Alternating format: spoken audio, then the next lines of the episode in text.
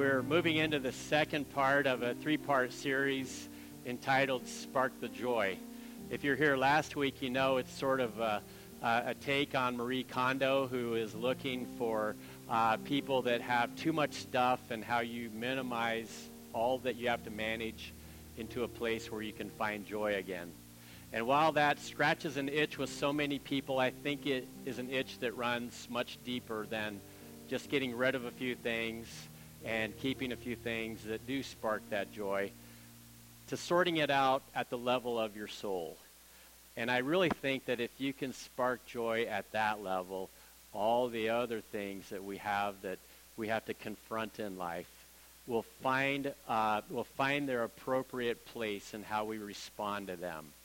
Now, maybe I could just begin by asking when you woke up this morning, what was something that crossed your mind that made you anxious, that made you worried, or maybe it was a fear or a what if question?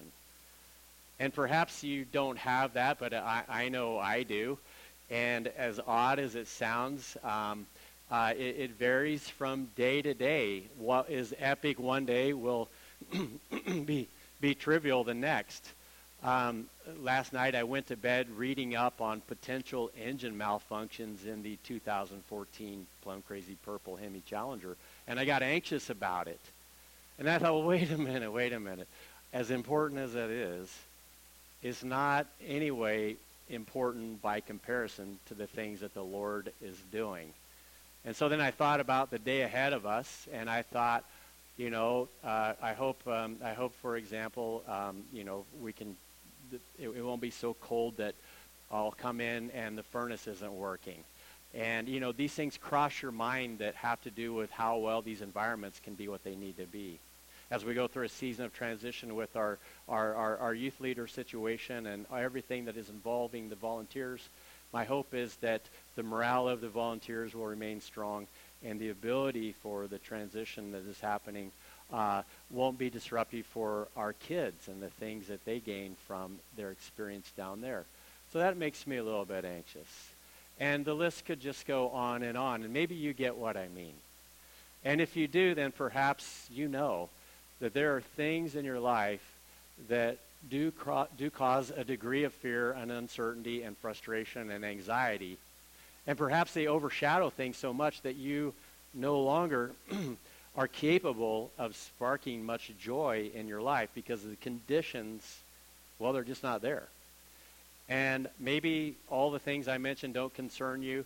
Perhaps you're very politically oriented and you're thinking on that landscape, it's just disconcerting. And I'm anxious about the future leadership of our country. And certainly are good reasons why you should feel that way.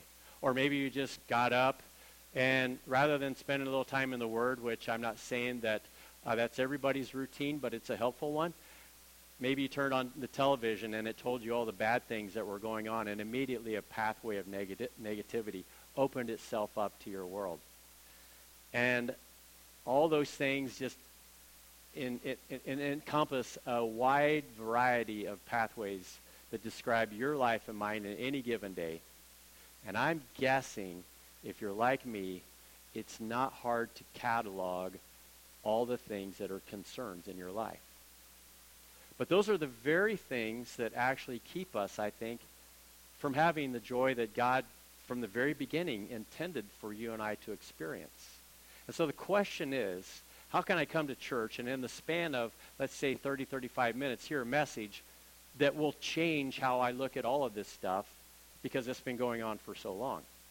Well, the place I want to start with is just prayer. So if you don't mind, I know we prayed a lot this morning, but I want to I want to take this moment before the Lord.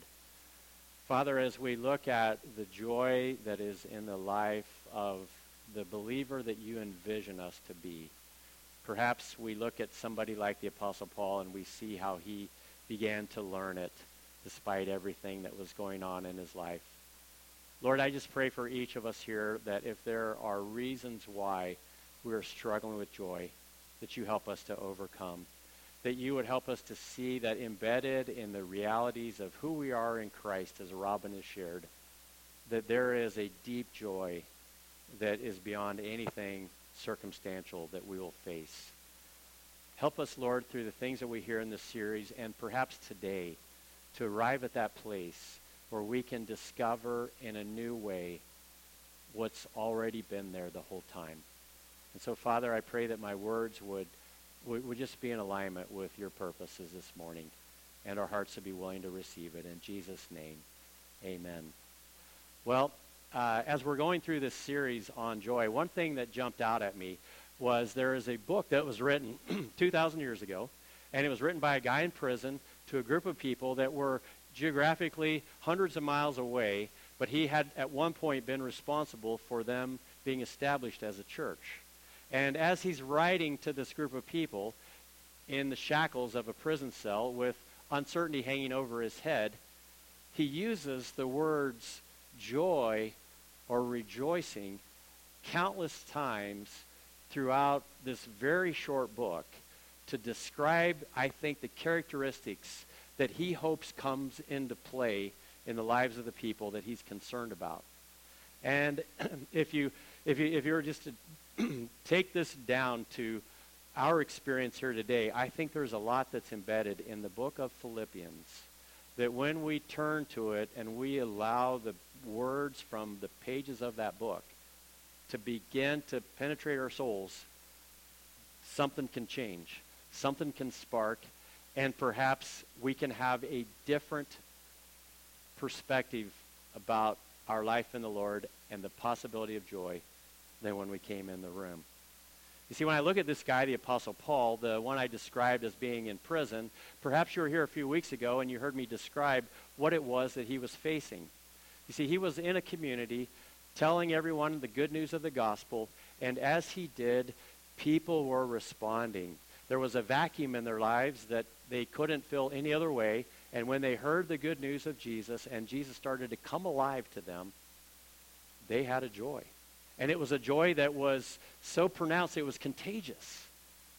And as a result of that, a lot of people started saying, Tell us more about this joy and the source of it. And the Apostle Paul, when he was in that town, gathered enough people that it started a church, and then that church started to grow because the people who were going to that church, well, they were filled with joy. They had something that was a spark of life come alive in their lives, and it was contagious. And there's something about the Word of God that is perennial, whether it is a word that Paul spoke in the form of the gospel, or the writing that he offered to those people in the form of a letter of encouragement, or us receiving it 2,000 and some years later, reading it and finding that it still sparks that same joy. But where I want to begin is in a letter that he wrote in chapter 4, starting with verse 10. I'm actually going to tell you the place that he arrived at so that he could find joy in any circumstance. And then I'm going to work backwards into the verses prior to this one. So if you can just bear with me for a few minutes, I want to do this. I want to read these verses, and then I want to help you grow in the process of joy by what we see outlined in the Bible. So here's what Paul wrote in Philippians 4:10. I rejoiced. That's that word joy, only in the form of rejoicing greatly in the Lord that at last you renewed your concern for me. You see, he's in prison, and they don't feed you in the prisons that he goes to.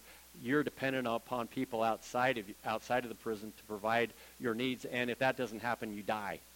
And there was a church in Philippi, hundreds of miles away, a boat trip through the Mediterranean um, distance that said, let's take up an offering for the Apostle Paul. And let's help him out. And let's encourage him and help him in his morale because he gave us something that, well, we're still filled with joy about. And so he says, You renewed your concern for me. Indeed, you were concerned, but you had no opportunity to show it. But as we find out later, uh, they did. I am not saying this because I am in need, notwithstanding the fact I am in prison, I am shackled, I've offended a lot of people. Matter of fact, I've, inf- I've offended important people, powerful people, political leaders, industry leaders. They're all very upset with me. Because on the one hand, there was a there was a there's a shrine in our town that I am being imprisoned in that is dedicated to fertility and production and and, and, and wealth. And it's the shrine of Diana. And people will come from all over the world the known world at that time and pay homage to that shrine by giving an offering or by buying an idol that they can take into their home and worship this deity with, and a whole other a whole host of other secondary things related to people wanting to curry favor from the goddess Diana, hoping, praying, anxiously wondering if this goddess is either going to be favorable or if she's going to be upset. And so there's chronic concern about offending the deities in the lives of the people here 2,000 years ago, so much so that they were obsessed about it and it got into their head a lot. And so they would go to Ephesus and they would offer sacrifices and they would attend to the shrine and they would hope that the outcome would be favor and the god wouldn't goddess wouldn't be offended. That is their thinking, okay? And the Apostle Paul came and said, rubbish. Which is a pretty bold statement, isn't it? Because they're like, you're treading in pretty dangerous territory, Paul, when you say that. Give us a reason why you would say that. And he did. And it was a good enough reason that they said, we're letting go of that and we're moving into Jesus.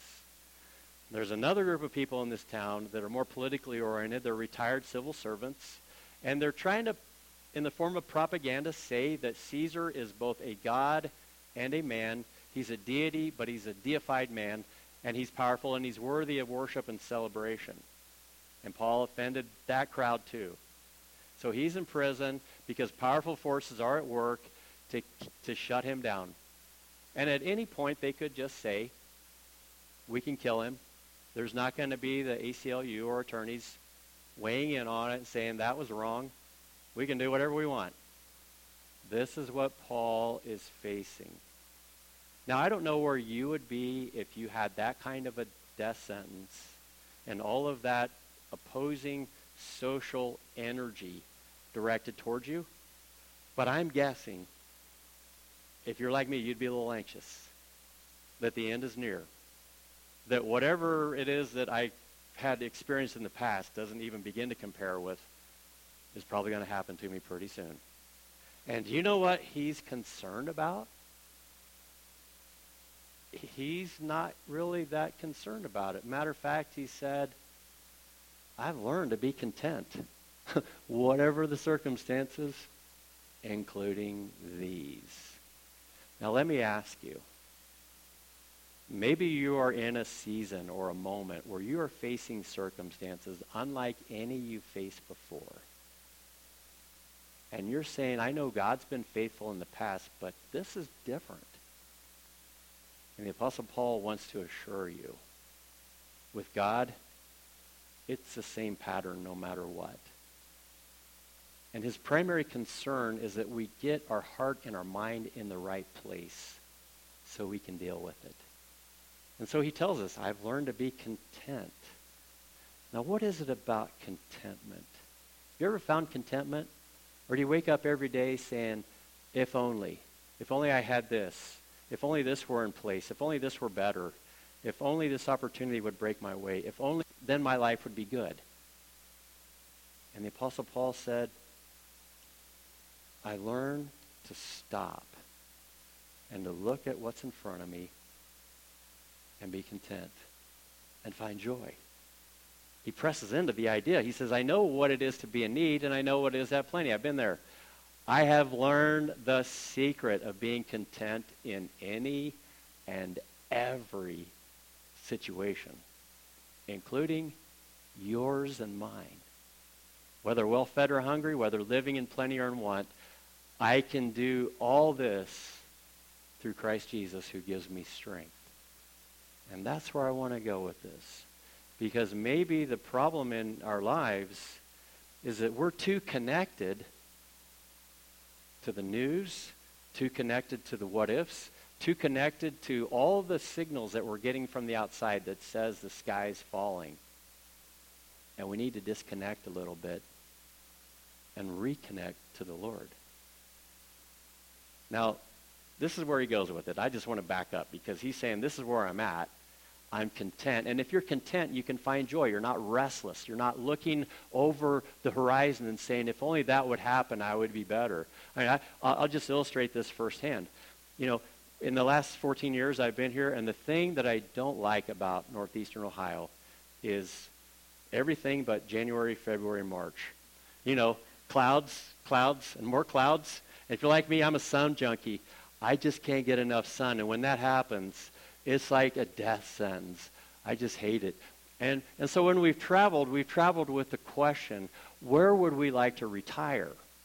And we went to San Diego, where I was born, and I've heard the weather's great, but we came away feeling like, I don't think I could live out there. We went to Utah, and, you know, it's a little bit north and yet has a lot of things going on, but we realized, hey, we're not Mormons. So then we went to Colorado, and we discovered that people well, people are flocking into Denver. And we're like, hey, we don't smoke hippie lettuce.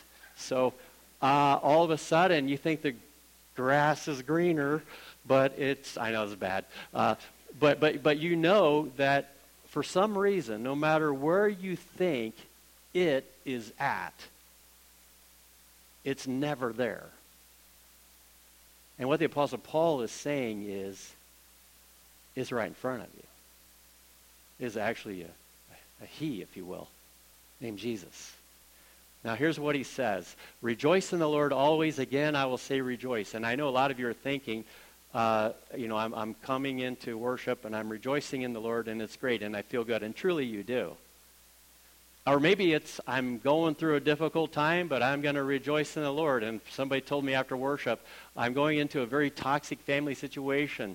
I'm just rejoicing in the Lord. I'm singing the song about, You're not going to take my joy away.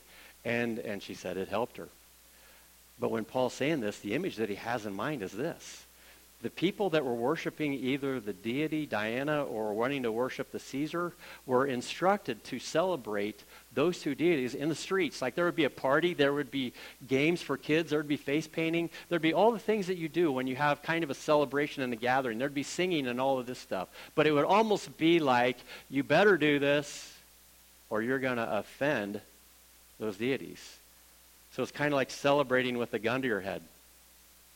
But that was required and expected. And the Apostle Paul is saying that kind of celebration that you see people doing on the streets for those deities, it's the same form but a different reason.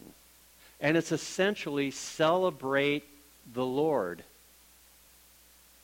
And I don't know how you celebrate the Lord, except a hundred different ways. And a lot of times it involves just being around other people and doing things in the conversation and in the engagement with the other people that involve the Lord. And it could be praying for them. It could be saying, God has been good. Or it could be saying, you know, these are the blessings that we've had. And it's a way of just acknowledging socially that there's myself and yourself and perhaps this other person. But in reality, there's four people, ourselves and the Lord, and we're celebrating him. And there's something about that. The Bible even says God inhabits his praises. And so the Apostle Paul is saying, make the celebration of the Lord a thing. This is kind of the foundation for moving out of despair, fear, anxiety, and moving into the reality of joy. And so he's telling everyone, let's just start here. Let's just start by celebrating the Lord. Because everything that is good in your life and mine, if it's not sourced in the Lord, it'll only be good for so long. But if it is sourced in the Lord, it is good for good. And the Apostle Paul is telling us celebrate the Lord, not because Jesus has put a gun to your head, but because he's given you good reason and I don't know about you, but maybe the, one of the reasons why you're here is gratitude. Because you've slowed down enough. You've looked at the blessings in your rearview mirror. You've looked at the people beside you or in front of you. And you said, what would life be like if they weren't there? And for some people, unfortunately, they don't ask that question till people are gone. Other people say, It's good. It's really good. And it's amazing how when you shut, put a roadblock on all those pathways into your life of negativity, and you open up the pathways to say, I see this, and I see this, and I see this. Interesting thing was, you know, we came back from all these trips and everything, and we're like, there's some good things right in front of us. Now, I admit, J- January, February, and March, I may just gas up the car and disappear for three months when I'm retired and then come back because the summers are unbeatable. Christian, who's been all over, that's my son over there, by the way. He's been all over the planet just traipsing around, looking at plants, taking pictures, comparing them. And then I'm thinking, okay, he's going to move to India, or he's going to move to Germany, or he's going to move to the Netherlands, or he's going to move to Kyrgyzstan, or Uzbekistan, or any other stand that is out there. So a piece of property comes up for sale next door. Christian's like, I'd like to buy that. And it's like I've been all over the planet, and a lot of things are overrated.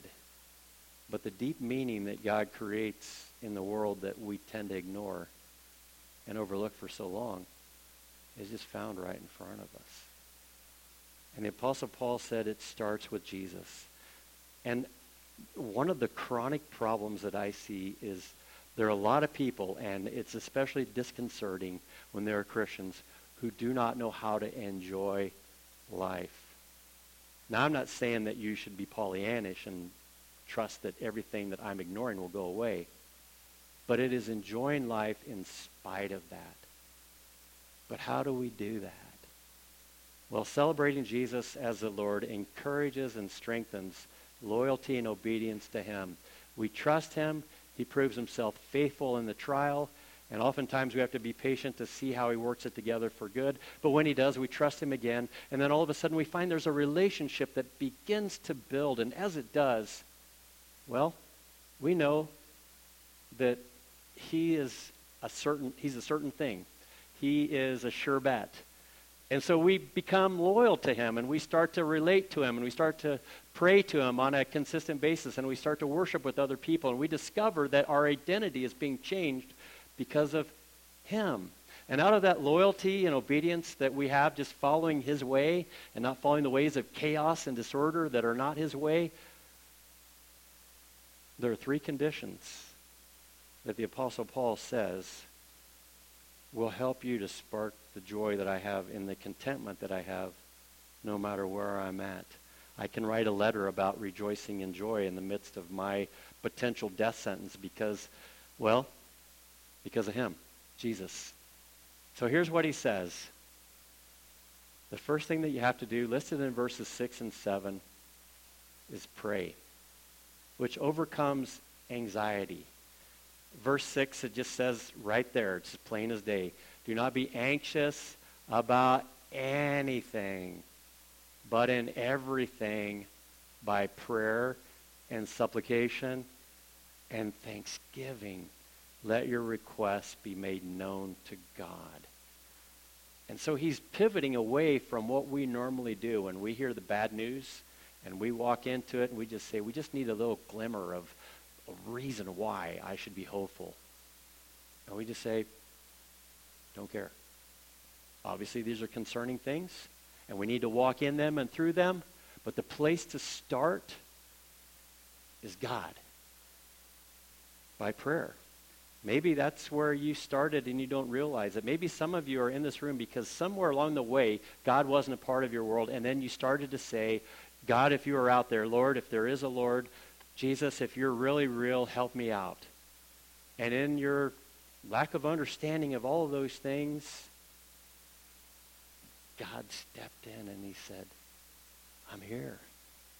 And you started there with your prayers and then started reading your Bible, and pretty soon you find out that there's a whole lot more. And that initial prayer of uncertainty and doubt and, and hope all bundled together becomes a more consistent, hopeful, trusting practice. And pretty soon, everything that comes your way, you start giving to Him. that thing that you've never had to go through before, you give it to Him. And on the back side of it, you thank Him, like it says right there. And so if you want to spark joy in your life, the conditions have to be right in order for that to happen. And it begins with just connecting with Him. In the process, there is a peace which surpasses all understanding. And like a, like a military brigade surrounding your life and your soul, it's like there's a, there's a dome that comes over you. And there's a peace. I don't have words to describe it. All I know is that when I'm celebrating the Lord in my life, when I'm trying to honor him with my choices, when I'm trying to experience worship together with other people and serve with other people and grow with other people, when I'm in that place, stuff will come at me, and if I'm not in that place, I feel like it's just bowling me over. But whenever I have that peace of the Lord, it comes at me, and the Lord says, I'll keep you stable, and we'll get through it. And that's a peace that I can't describe any other way other than it is his presence that begins to move into your life when you start celebrating him in your life. These are the conditions that are necessary to spark joy. And maybe I'm kind of losing you a little bit right now. So perhaps this is one way to illustrate it. Anybody know what a spark plug is? Okay. Lots of, some gals, lots of guys. Any guy ever touch a spark plug when it, yeah, okay, Jerry knows exactly what I'm talking about, don't you, Jerry? Yes, this is why you guys need to keep an eye on him, okay? Um, when, when that happens, are you saying, I can't wait to do that again? No, no, sir. I'd rather just touch the electrical outlet. It's not as bad, is it? But when that spark hits your finger and then it courses its way all the way through your body down to your toes, you're like, oh, I'm not doing that again. There's something about that spark that's powerful. But whenever that spark happened, Jerry, was there an explosion?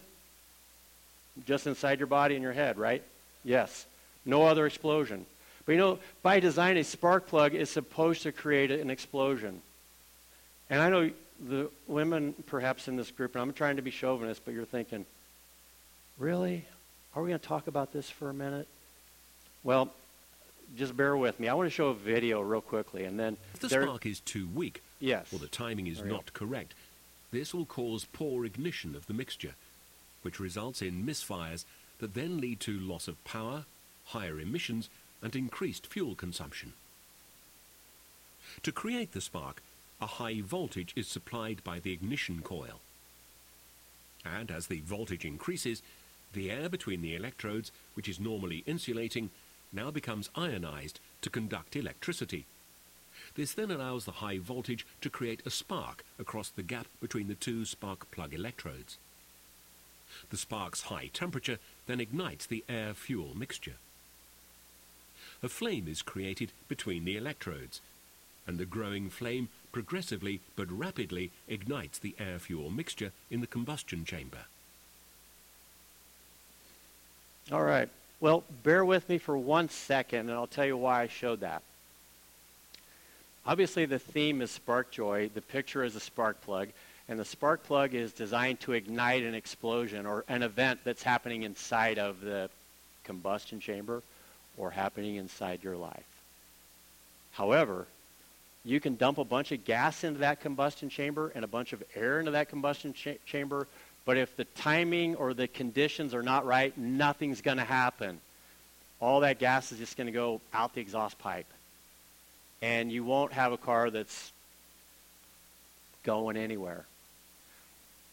Now, my concern is when we are bogged down by all the negativity and all of the despair and all the doubt and all the things that overwhelm us on this human plane that we live on, those are not conditions. If we are just simply looking there, those are not the conditions for joy.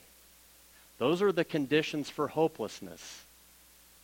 Matter of fact, it is so hopeless that God had to send his son into this world from the vertical plane. And on this horizontal plane, he said, I'm going to go in there and I'm going to show those people from a source from above how to spark joy under very difficult circumstances. And Jesus did exactly that. And the Apostle Paul enabled that process to happen in believers. And my job as a pastor and our job as believers is also to tune into how that can happen in our lives. Now, did you notice for a second I did a horizontal plane and then there's a vertical? That's interesting, isn't it? We have a very visible reminder of the two planes at work in the equation that is our life. And as we're trying to find joy, we have to start by celebrating that. That is the necessary starting place for the right conditions for joy to happen in your life. And the way you begin to make it work is you begin to make it personal through prayer and through trusting that whatever you're facing, God has, He hasn't caused it, but He is allowing you to go through it so that in the process, you'll begin to trust that He is able to not only lead you through it, but to even work it together for good. As weird as that sounds, that's how powerful our God is. But if you're not praying and you're not thanking, the conditions are not optimal for that fire to happen. And so the second thing that Paul says, there's another condition, and it is the patterns of thought which celebrate God's goodness throughout creation. Now, essentially, if you are like me, you have a lot of thoughts go through your head in any given day. And there was a time when the thoughts were kind of negative and even self condemning. There was a time when those thoughts were hopeless or fatalistic, thinking that, well, you know, what's the use or what's the point? And you get into that place where that script that's going through your head, you get stuck in that mode, and all it does is just feed more of that dark stuff. God understands that. And God has rescued us from that, and He loves us where we are at, but He doesn't want to keep us there, especially where I just described. Where He wants to bring you to is a place where when you look at the world around you, you see things through a new lens. You see things as you see where the truth is and where the lies are. You see what is honorable and what isn't, what isn't, what isn't so commendable. You see what is just and fair. You see what is pure. Now, let's stop for a minute. What would happen if on the news, just you went home, you turn on CNN, or if you're a Fox person, you turn on Fox, and all of a sudden the newscaster gets on there and says, and today we're going to talk about some things that are true. Of course, that would be, that would be a first. But secondly, we're going to talk about things that are honorable rather than the despicable and dishonorable cadre of people we want to parade in front of you. We're, going to, we're not going to do that. We're going to talk about the honorable things that are happening around us. We're going to talk about what is just, you know, when people do something that is fair or they go the extra mile and they help somebody who is um, lesser enabled, powerless, perhaps just showing something that is in the form of generosity and love. Whatever is pure. We're going to talk to you today in this news report about pure things. Whatever's lovely. We're going to celebrate the beautiful things that are all around us. Whatever is commendable. We're going to look at, in this news story, an activity that is involving a numerous people pulling together for a good purpose, and we're going to make that the bulk of our news hour. Or excellence. That is things that are just put together in the right way, ordered for a purpose in Christ. Anything worthy of praise. Can you imagine what would happen to CNN and Fox News if they did that. Here's what I think would happen, honestly. I think people would turn it off. I really do. Because people aren't interested in it. That's boring. We don't want that. We want something salacious. how do I know this? I lived in St. Louis for four years. And I'd get so frustrated, I'd get out on the highway, and it would grind to a halt. And I'd be like, wow, there must have been like a semi-tractor trailer rig turned over on its side in our lane. And an hour later, I get to see the cause of it, and it's not even on our side of the highway. There's a divider in between. It's on the other side, and two cars banged into each other. And you're like, what is it about human nature that finds a car accident so irresistible? You know, there's something inside of us that is a little bent. And we are drawn into this stuff, aren't we? That is the only reason why the news feeds it to us is because we have an insatiable appetite for dark things. Unless, unless we start celebrating Jesus in our lives. And that appetite starts to kind of go away. Matter of fact, we start to see things totally different and celebrate things and celebrate people and the good things of life and the little victories along the way and just the bundle of blessings that are embedded in the everyday. That we're like, yeah, I know that's there, but I finally had that. We have been socially conditioned to want more and buy more. We have been socially engineered to be discontent. But when you celebrate Jesus, you start to see the lie. And you start to see the joy. And you start to realize God is in control.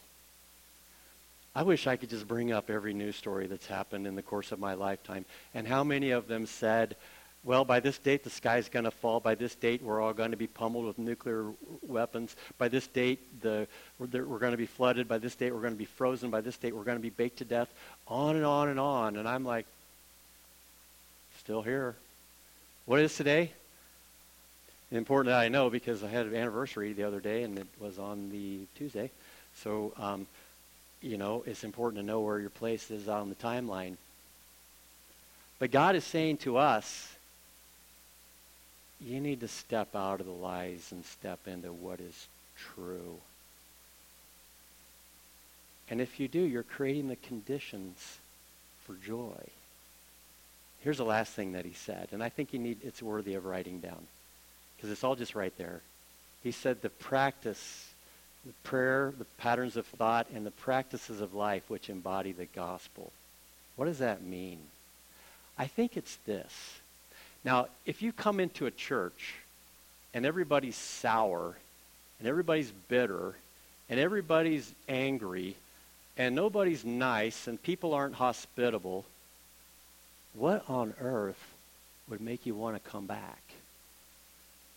But if you come into a church and hopefully it's healthy enough that people are starting to tune in to the joy that they have in the Lord and the contentment that we have in the Lord, then I think you might say, this is different. Is it real? And is it good? And the best way that people know whether or not the church is the real deal isn't by me telling you the Bible's true and that settles it, and so you need to worship Him. It's really a lot on the shoulders of people that have been coming here for a while, showing that there is a different way of life, a way of life to be celebrated that centers on Jesus. And a lot of you have taken it a step further because you've gone through your Apostle Paul moment in prison, whatever anxiety that could potentially produce. And you're on the other side of it now. And now there are people coming behind you who are going through the same thing, and you are in the privileged position of going into their world and saying, I've been there. And the reason I'm here is because of Jesus. And my life is a celebration of what he has done and what he can do for you. So he says, you, what you have learned and received, he's not just talking about you've got the information down, you've memorized it. No, he's talking about a kind of knowledge that comes through the process of struggling, of praying, of having to think the right thoughts so that you can get through it and finding the source of those right thoughts so that you can keep from going crazy. And then